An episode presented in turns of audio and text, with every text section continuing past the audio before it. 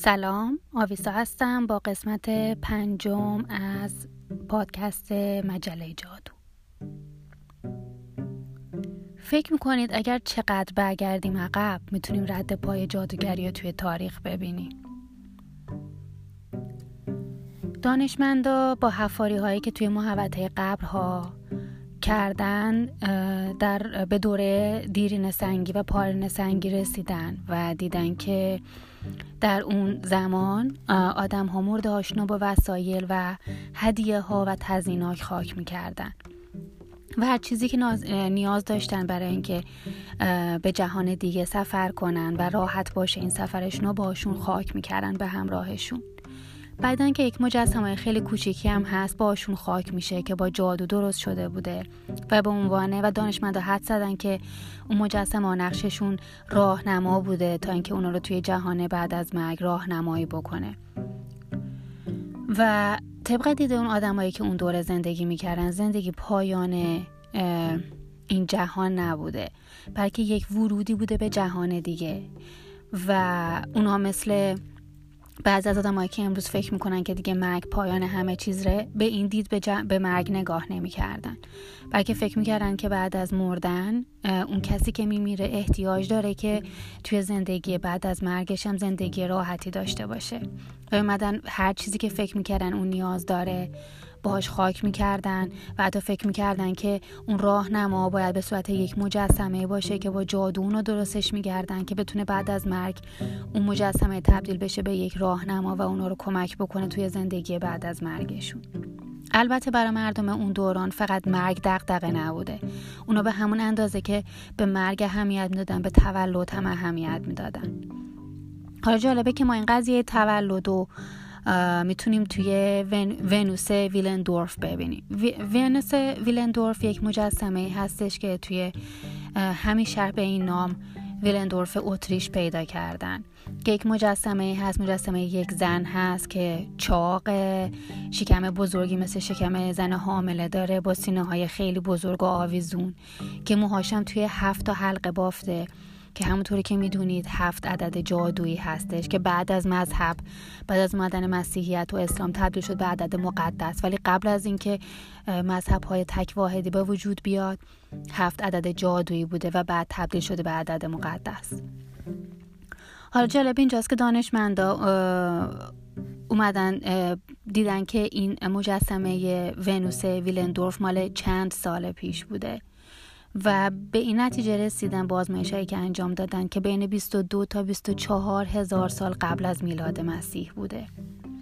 و چون اندازش خیلی کوچیک هست حالا می‌تونید خودتون گوگل بکنید و ببینید.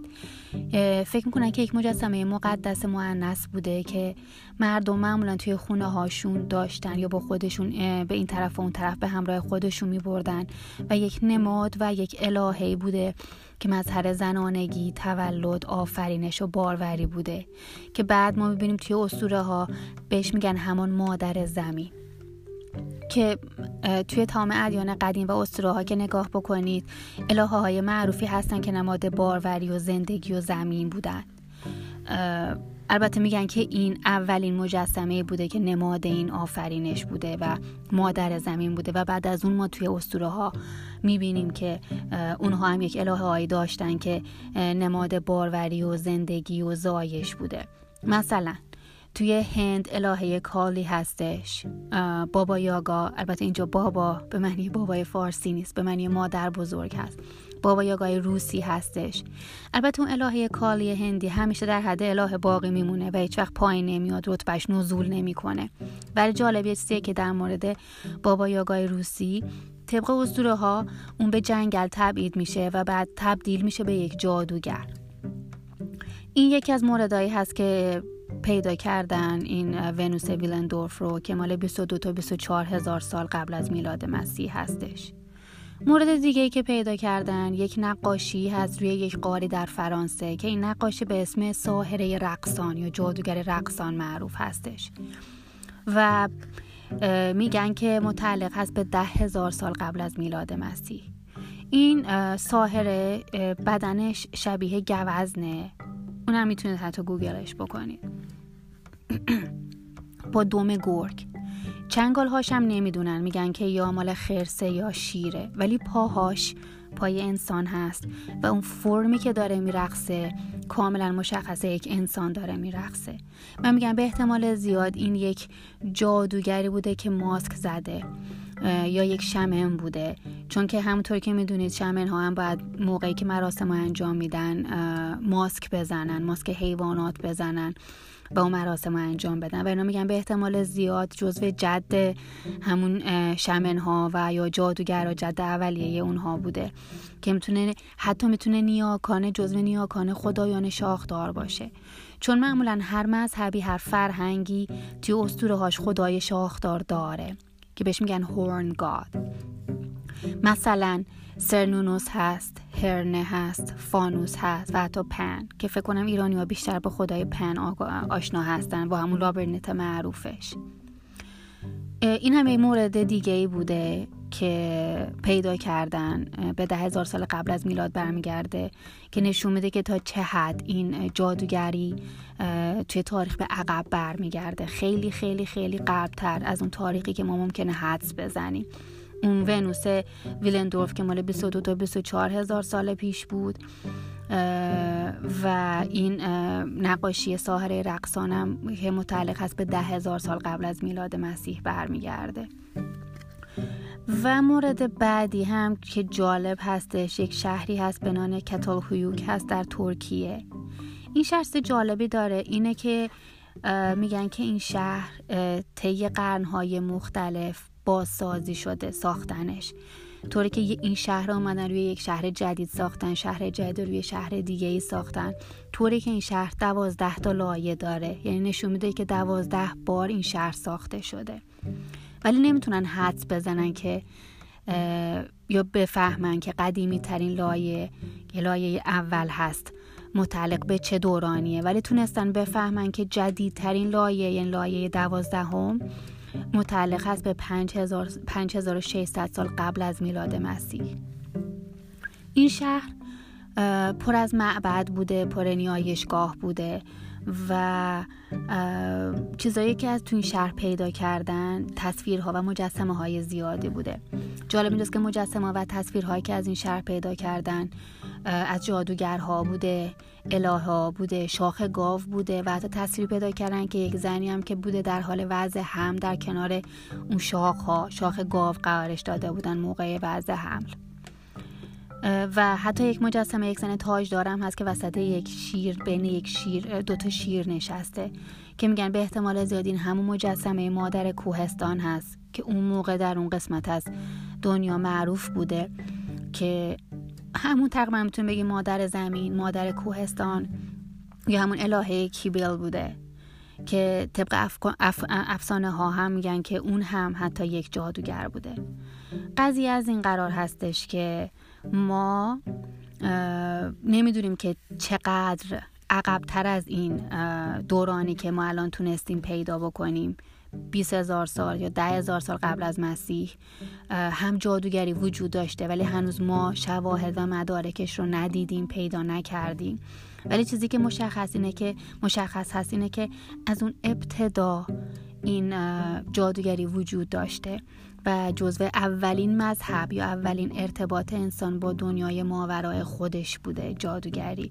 موقعی بوده که انسان فکر می‌کرده برای شناخت دنیای اطرافش نیاز به یک واسطه داره نیاز به یک راه داره. نمی‌تونسته فقط نادان پیش خودش نمی‌خواسته خودش نادان باقی بمونه. و فکر می‌کرده که جادوگری یک روشی هستش یک راهی هست برای اینکه بتونه این ناشناخته ها را پیدا کنه کشفشون کنه بهشون راه پیدا بکنه. و میگم به احتمال زیاد جادوگری به خاطر این قضیه شروع شده. یعنی اینکه تشنگی انسان برای فهمیدن و راه پیدا کردن به ناشناخته ها به دنیای ماورای خودش چیزی که فیزیکی نیست چیزی که نمی‌بینه. و اینطوری میشه که اصلا جادو به وجود میاد. و از اون موقع هم تا حالا بوده. از چند ده هزار سال قبل از میلاد مسیح جادوگری وجود داشته.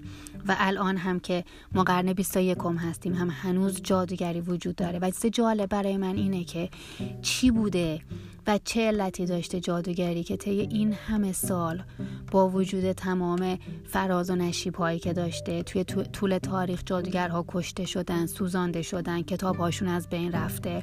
همچنان وجود داره این قضیه. همچنان توی قرنی که ما فکر می‌کنیم قرن تکنولوژی هست قرن علم هست.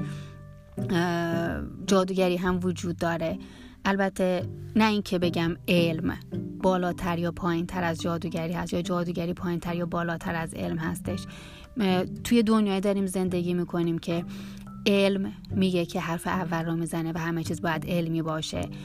ولی تو همین دنیا هم جادوگری هنوز خودش رو حفظ کرده و خیلی خیلی خیلی طرفدار داره در دنیا این جادوگری. هنوز که هنوزه.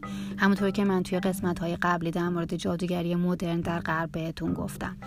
و این مثال هایی که من امروز زدم دو یا سه تا مثال بود از مثال های بسیار زیادی که به گذشته های خیلی خیلی دور که من این دفعه براتون در مورد عصر پار نسنگی و دیر نسنگی صحبت کردم برمیگرده. شما می‌تونید باز هم خودتون پیدا بکنید جاهای دیگه مثالهای دیگه موردهای دیگه روی دیوار قارها بوده. حتی روی دیوار قار دیگه توی فرانسه پیدا کردن که یک مراسمی برای شکار کردن مردم برپا می‌کردن و عکسش رو روی دیوار کشیدن.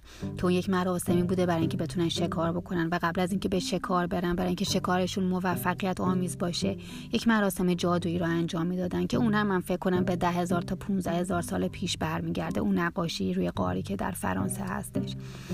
و امیدوارم که از این قسمتم خوشتون اومده باشه.